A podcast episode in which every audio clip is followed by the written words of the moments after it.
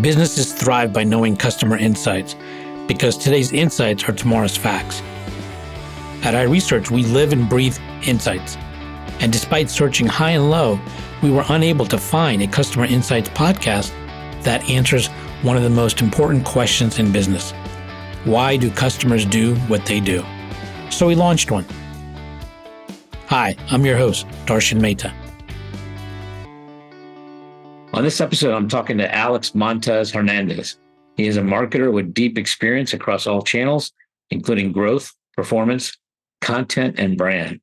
He has over three decades of experience in the marketing world, thriving in both big corporations like Verizon and Bloomberg and mid to small startups such as BENlabs. He is currently the EVP of marketing and growth at BENlabs, where he oversees all marketing for the company. Welcome, Alex. Great to have you on the show. Super excited to be here, Darshan. I love the subject of your podcast, but also I think few people are as interesting as you are. So I hope to keep up with you as we keep on talking here. Well, we're going to learn more about you on this episode. Often, when people come to their point in their career at, this stage, I think there's been several aha moments that have gotten them there.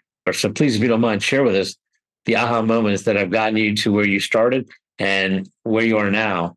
Yeah, I'll start you know, very early on, as I mentioned in our prior conversation, I am original from the Dominican Republic and I moved to New York City at 12 years old.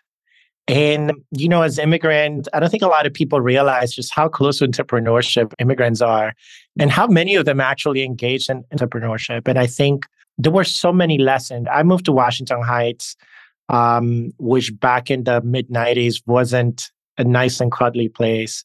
And I remember my father telling me, this may not be as nice or other people don't think about this neighborhood or where you live or your house or your apartment as nice or great, but it is much better than where we come from. So why don't we just, you know, take these lemons and make some lemonade? And that has been one of my mottos and like my entire career. Um, but an, an early story on how this worked was I was having my first job back in 2007 at AIG, the company that had the big bailout, broke the entire economy, kind of similar to what's going on now, but worse, right? Like it was it was clear we were in a recession. Right now things look unclear. My father worked at his grocery store and we're seeing how the economy is kind of like failing all over. And we're looking around and I'm like, is there any opportunities here? And my father tells me, probably the price of this grocery store has decreased. Maybe this is the opportunity for us to buy. Maybe this is the opportunity for us to own. So, you know, back in 2007, we made our first acquisition, or I've owned my first business. And that was pretty much really looking through on like, you know what? There's always an opportunity, there's always a platform. And I think for me, that was the first insight and the first time that I realized I was like, you know what, even when we think there are bad times, we're going to be able to kind of make things work. You mentioned something about immigrants having a built in sense of entrepreneurship. And I'd like you to explain that more. And, and why do you say that? If you think about like the history of America, if you think about the fact that they came from England, they settled here, whoever is doing that, whoever is leaving everything behind, their country, their family, naturally may have a higher tolerance for risk. Naturally, they have this, I'm going to figure it out mentality. Right. And I came in at 12, so I'm, I cannot say it's, it's as big as my father's was, but my father was a professional in his country with college degree. He was actually a teacher. He comes here, he cannot exercise, none of that. So now he becomes a cabbie. Now he starts going to Pennsylvania to some auction and then like buying cars and selling them back here in New York. Eventually, you know, he starts working at a grocery store. And while he's at a grocery store, he goes like, all right, what, as the owner, can I sell some things on my own? Can I sell phone cards and things like that? Mm. And what you've learned is when I look around at all my other friends that, you know, their parents are immigrants. Very few of them are going to come here and they're going to get like this white collar job. A lot of them, I find, it's at least in my personal experience, come in and they may not be building the next Microsoft, they may not be building the next Apple, but they're doing entrepreneurship, they're working on their own and they're finding ways for their families to exceed whatever they've done. And for me, that's a great measure of success. Like when my father was getting his citizenship, they asked me like, why? All right, I was his witness. He has three kids. All of them went to college. He barely speaks English. What other accomplishment can you do? So I think immigrants bring it a, a really big self, and especially my father, who's no longer with us, he left me with a lot, right? And that was one of the aha moments. So build on that. And what I'm hearing from you is there's a certain amount of hunger that immigrants have. That's what drives them. How has that shaped you and even created aha moments for you as a result of your hunger? As a kid, I grew up going to my father's store where he was an employee. Eventually, we buy the store, as I just mentioned a few minutes ago. And I'm also working. I'm working at AIG. Things are going okay. But I was like, I can do better than this like I don't want a nine to five or just a nine to six. I want to keep on going and improving in my career. And I know for me, I started looking around and now we own this business. And as I'm in the store, I was like, okay, I put a sign outside. Do more people come in? I change the price. Do more people buy? I adapt the inventory. And I realized I was like, oh, I'm doing marketing. Can I do it at a bigger level? So I got an MBA. And at the time, we didn't have like, now we have a lot of startups where you can go and do like digital marketing and things like that. I didn't have that opportunity. So I had to straight up go to school, learn principles of marketing and branding. I remember interviewing at Mars Chocolate. They own all these amazing brands, M&M, Snickers, some of the top chocolate brands in the world, M&M's, right? It's such an amazing brand. You know, I heard like a thousand people apply for the opportunity to be an intern that I was able to get through somehow. And they smell that hunger. Because they asked me, it's like, what do you know about chocolate? I was like, I can tell you people buy it in my store. And I know that if I put it right before they're about to come out, it's an impulse purchase. And I can tell you that I'm going to sell more on Halloween. So all of a sudden, I was able to take this other experience, pilot it for a whole lot more. And now I'm able to do a lot of that. Can I take the experience and then build up on top of that? And that has been the story of my career where eventually I went to Verizon. At Verizon, I had the opportunity of having three different roles. Took a step back, had an agency, eventually went to Bloomberg Media. We were able to grow that business tremendously. Come to BENlabs after Bloomberg, have three promotions here.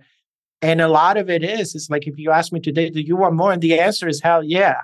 But as you're building, as you're doing all of these things, I'm also thinking through what am I learning? And that's the quick answer. As an immigrant, my father who came from virtually nothing. I like to tell the story of like when I was four or five, looking up at my roof, blown away because it was a hurricane. I come from like literally not having a roof to now I'm in this beautiful house in Montclair. And now I'm like, how can I give my daughter a better life than the life that my father gave me. And I think that's very much an ethos here in the United States because this is a country built by immigrants in many different ways. It started up by immigrants, and that hasn't changed. And in very small ways, that keeps on happening each and every day. So, what are the aha moments that you've had in your marketing career and some stories you might be able to share with us during those aha moments? You know, we always talked about opportunity. There's always an opportunity. There's always the opportunity to do more. But the second thing that you realize as a marketer is you have to be differentiated. And the best way of being differentiated is by being yourself. I'll tell you about how I apply this to my own personality. Like when I was in college, I had to decide whether I was going to keep my accent. And as you can hear, I have this blend of a New York accent and a Hispanic or Latin accent. And, you know, I remember going to school and Dave asked me, I remember at the point I felt very self conscious about it. So I took some accent reduction classes. And the teacher, first, maybe day number two or first day, was like, unless you're going to be an actor, you don't need this because this is what makes you you. And, you know, talking back to my father, he goes like, you are a tall guy, you're a guy of color, you know, give them something to hear. That may be your accent. Give them something to look at. Be sure to make sharp. But how do I take that into marketing? Because now I'm thinking, okay, I'm building this brand, trying to be authentic. And as I said before, I started my career in brand. But very early on, I realized there is going to be a lot of competition because people have been doing this for ages now. That I was like, how can I be differentiated outside of this accent and outside of look and feel? And for me, the main thing that I did earlier on in my career that allowed me to explode was to switch to more of a quantitative side of marketing. Now they call it growth, now they call it performance marketing. But when I started doing it, there was no name for it. I just knew that I was like, I have this background in brands, but if I understand what the agencies are doing just as well or better than them, I'm going to have something. So I started taking classes. I started trying veering towards roles where I can manage money, I can manage budget. And the end result was that I started getting promotions a little bit faster. That was insight or aha moment number two, right? Like you have to, in a way, have to have this triangle of what you like, what you're really good at, and what other people will pay you for. And if you think about that and you start thinking about like how to apply that to your career, that's the best way to succeed. Think about the opportunity, think about like how to be differentiated. And so I think that was the main thing that I applied. How can I apply leverage in a differentiated way in something that the market is paying because there were a lot of brand marketers that have been doing it for plenty of years, not as many people on growth and performance. Being able to combine the two, storytelling, positioning, messaging with measurement, I think was a game changer for me. So I think that was the biggest insight. Second insight was even within bigger companies, there's always a key project. So if you think about at Verizon, everybody was working on like, hey, this is a device, we're going to launch the iPhone, that's a thing, tons of competition there. But then I was able to get into this project called Go 90, where by virtue of me being there and not being, it was a key project, but it was a very small portion of the revenue of Verizon, right? Which was a 200 billion in revenue. This thing that makes millions, I was able to advance a lot faster because, you know, I came in as the head of content. And next thing you know, eight months later, they're like, well, we need a head of sports marketing. And even though I'm part of this huge, the biggest telecom in the US, now all of a sudden, back to back growth back to back increases in responsibilities. And I'll tell you, that product failed. But then that allowed me to go to Bloomberg when they were running their first direct to consumer product. So now Bloomberg has their big old terminal. But as they grow, I was able to figure out hey, there's this niche that is important to the CEO that if we make it work, is, is going to do that. And then I did the same thing here at BENlabs. I joined their smallest division, show success, and then I was able to parlay that into bigger and bigger roles. So those are the two factors being differentiated and always looking for an opportunity where, like, okay, now that I know my skill sets, now that I, where can I leverage it better? And I'm always have been very surprised that even within bigger companies, I can find the niches that allow me to grow. You mentioned the word insights, and I'm curious, how do you define insights? I think a lot about insights because my world is full with data.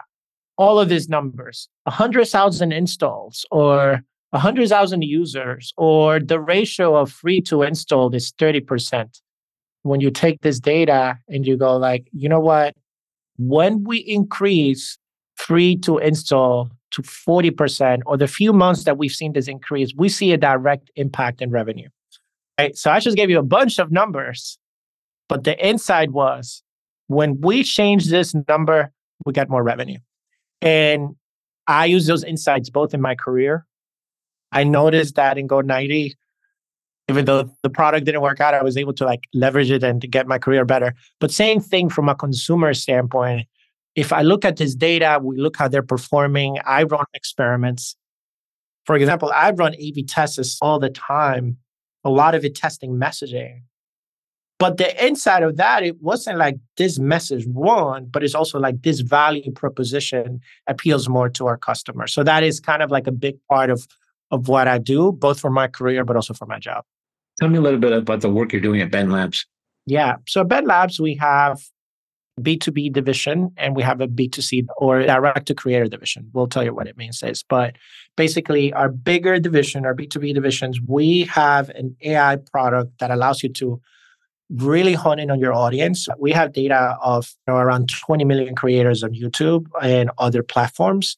And then we're able to really give you insights on not just who your audience is, right? Like if you are a beauty brand, you go like, okay, I have women and all of that. But we're able to go like, hey, you're a beauty brand, but did you know a segment of carpenters are using your cream to like you know, um, massage their hands before they do something. Did you know that? Because there's this contingent of carpenters that, for whatever reason, are buying your brands. So we're able to use AI to provide those sets of data. And then we use AI to then like run campaigns and then use machine learning to understand how we can improve that. that. So that is one half. The other half is a direct to creator business. We have this creator business called TubeBuddy. And what we do is we help YouTubers grow their channel faster. And the way that we use AI is, is like there's the conventional, like we help you with your titles and we help you with things. But now we have tools that allow you to go like, hey, if you upload this video, these are the places that you should cut in order to make short videos. If you have two thumbnails, this is a thumbnail that is likelier to get you a higher click through rate. And what we do is we take the data of all 20 million creators to find out what people are like. And then we use predictability to find out what factors help you grow. So at a high level, we apply AI to those two businesses. Has been a really interesting journey. Interesting. So you mentioned AI. How do you think AI is going to be shaping the future of marketing? And what are some of the most promising applications of AI in the marketing field right now that you've seen? From the present standpoint, today, the biggest change I've seen is content creation. Even for myself, I am able to now get on my camera, create a video, and edit it within 30 minutes. I have a pretty solid video with captions, everything. It shows me like a transcript, and I'm able to just take out the ums and the ahs. A year ago, I wasn't able to do that. Now we have all these tools that allow you to do that. So my content creation on a video is exploding. We all heard about ChatGPT. There's this other tool called Claude, very similar to ChatGPT, that is an amazing writer. And my team has used that to like really accelerate the way that they do SEO related content. And our SEO has grown 50% just by leveraging AI for the first pass, then having an actual writer edit, do things. Whereas it would take a week or two days to do things. Now they're able to create blogs in like a day. So that is a current example of how we're using AI. I think more and more what's going to happen in the future is just like AI is going to be able to take all of your data and it's going to make recommendations. And it's going to be like, hey, based on this is what is happening at BENlabs, right? Like this is the audience you should be testing. This is the targeting you should be doing. This is the value proposition that it worked. And it's going to proactively look at your data and it's going to give you a recommendation. And I think the human factor is going to be it's like you could take that recommendation, just do what it tells you, or you could then do a remix using your own human insight. So I think everything is going to be impacted. I talked about content, I talked about strategy. Pay media right now is AI. Everything is run through that an email is going to be pre-written by AI or AI is going to be looking at what emails are being written and they're going to make it better. I think end all be all is just going to accelerate marketing, is going to give you better tools to do it faster. And we're seeing that today. Interesting. So what role do you see increasing more and more AI and you're seeing new tools on the horizon and you think you're going to change the landscape even more? Oh, hell yeah. We're just getting started. We're just getting started. I think right now as human beings, we go like, all right, for example, you have this podcast and somebody's going to edit this after the fact and somebody's going to maybe upload it to YouTube or whatever it is. And I think right now, that person can do that a whole lot faster than they did it last year. But in the future, this person may be replaced altogether. Like that, uh-huh, you said that, all of that, it may give you like, you know what? AI already kind of knows they're going to look at your prior videos and they're going to go like, oh, he likes them like that. And then it's going to get you 90% or 95% of the way there. And then it's going to be up to you. Do I want to uh, now have this human thing? Because I think where humans are going to excel is the art and the creativity. But I think generative AI is able to go like, okay, this is how he likes things. We're going to keep on doing it this way. We're just getting started. And again, the strategic part of it I think I'm going to have a companion every day that is going to be like what's I don't know whatever Jarvis is the guy from Marvel that Tony Stark uses. I think more and more they're going to wake up. Hey, Alex, these are your opportunities for the day. What do you think? I think we're very close to doing that. Hmm, interesting. So I'm curious, what area do you want to delve more in the future, either in marketing, performance marketing, or even AI, that you want to really develop a deeper understanding and knowledge of? You know, I want to go back to your aha moments. We talked about differentiation, we talked about opportunity. But I think that as AI and all of these things come on, especially for me as a leader, I am practicing more humanity, connection, being positive. That is an insight that honestly, I that I'm like, you know what? There is such a value in being a positive person. Why do I tell you this? We're going through hard times. There's such a value in being able to rally people, being able to go like, hey, this thing is going to pass, or this is how you leverage this. That machines are not going to do. The machines are going to take over right? As a performance marketer, I know that machines already can count a lot faster than me. I know they're going to do the strategic thing. And, uh, you know, the more that they take over that stuff, the things that matter to me or the things that I'm working on a lot more is just like, okay, I'm in the C suite. Do I understand what sales needs? Do I understand what product needs? And I think for me, being more of a human being is going to be a strategy for success. And for me, that's the latest aha moment, right? The more earlier in your career, yes, you want to be differentiated. You want to learn techniques. You want to learn performance marketing. You want to learn how to do Facebook ads. The latest aha for me is, is that what got me here will not get me there. And my humanity is what is going to continue to differentiate me. And for me, that has been the biggest thing that honestly, I'm going to put a reminder on my desk or something be positive, be human, connect. And if you do that, it's okay for AI to take more of the technical aspects of my job because that connection, that positivity, if I'm positive, they're not going to bring that. They're not going to bring that. And if you're early in your career, if you're listening to this and you're early in your career, for sure, learn the techniques, learn performance marketing, learn how to use ChatGPT to use performance marketing, get ahead of the game. And I'm doing that too. So you're competing with me. But I'm also doing this human thing. I'm also doing this stuff where I don't just want to show up and just talk numbers and zeros and cents. I hope that if people listen to this and they take something away, is that your humanity, your ability to connect, kindness, are the things that people are going to remember. The, the stories I remember my father because, yeah, he wasn't an easy guy. There are tons of stories about him cursing people out for because they were smoking in front of his stores. But that gives you character, right? Like people still to this day, hey, here's some cake in the name of your father. And I think for me, as I start thinking through what happens in my career, I'm going to be a much better marketer the more that I care about what's going on with my colleagues, what's going on with my direct team, how can I rally them better? What led you to the doorstep of bringing more humanity in all your work? I think this is something that probably changed, I think, post COVID. I think people are looking for more meaning, more substance in their lives. And at the end of the day, regardless of the technology, it's still going to boil down to humans interacting. But I'm curious, what specifically happened? Because I can tell this is an emphasis you really want to pursue at great depth. So I'm curious what transpired or what event happened that made you arrive at the doorstep of bringing in humanity. I start thinking about how I, one of the reasons I got my current job was I met the CEO of this company seven years ago. He was working with our Verizon account. And without getting too much into details, he was the head of sales at his current company. And he was this amazing intelligent, smart human being. And I remember when, you know, the outcome that he wanted didn't take place. I was like, you know what? Why don't we go out to dinner? I'll tell you what went wrong and I'll tell you how you fix it. I didn't have to do that. Right. I didn't have the time to do it. I didn't have the time, I swear. But this man left such an impression. So I was like, I felt like I had to do it. Five years later, apparently this man also left an impression on other people enough for like he's the CEO of his current company.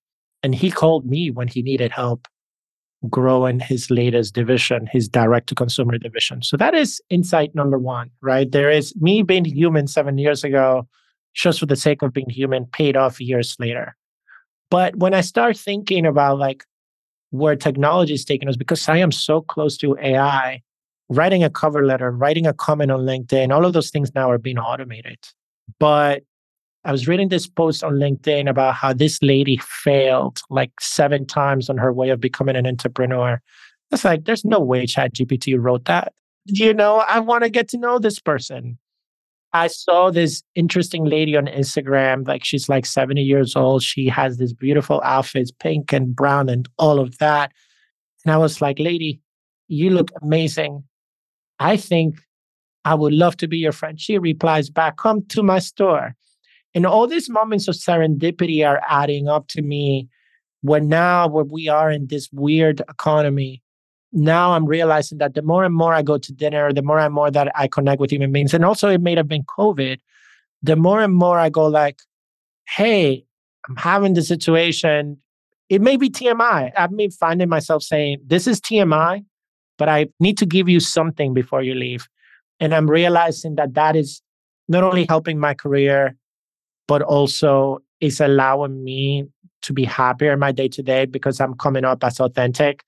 And this is beyond my accent. Now you're seeing the true me. And this all feeds everything. This feeds my career. This feeds the relationship with my daughter. This feeds the relationship with people. And then it's also understanding as you get older, it's not just working hard, it's also really thinking through about what other people need and being a servant for people.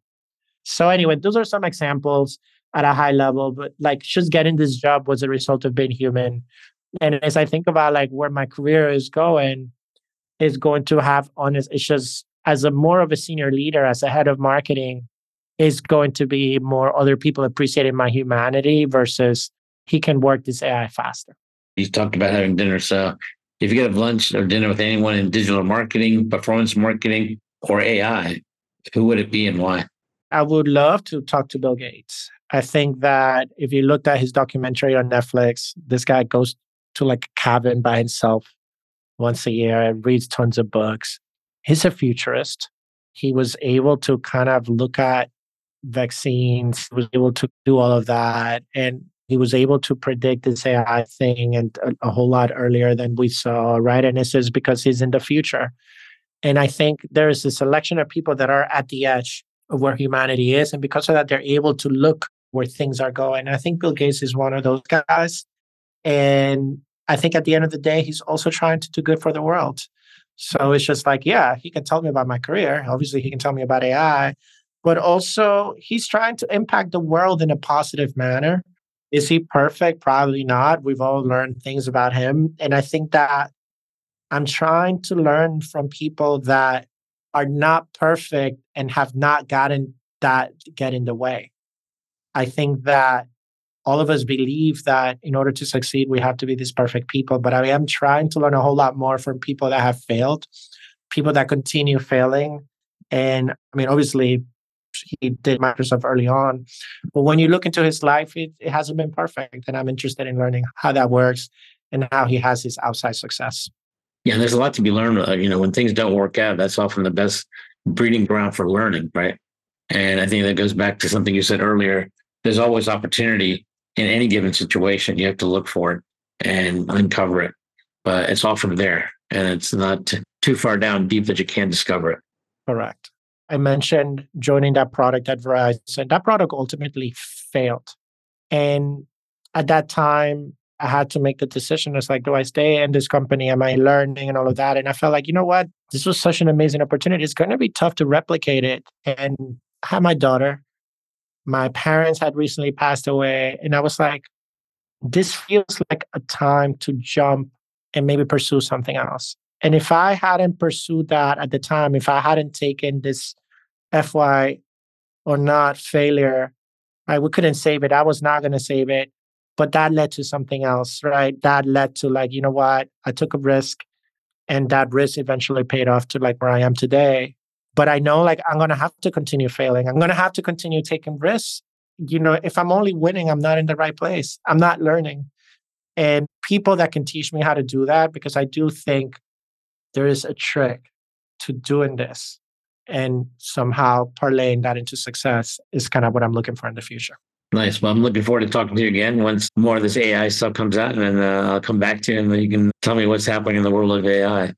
So I want to thank you for joining me, Alex, and I look forward to talking to you again. Awesome. Thank you so much, Darshan. Have a beautiful day. You too. Getting to AHA was brought to you by iResearch. To find out more about us, head to iResearch.com and make sure to search for Getting to AHA in Apple Podcasts, Spotify, and anywhere else podcasts are found. And don't forget to click follow to ensure you don't miss any future episodes. Thank you for listening.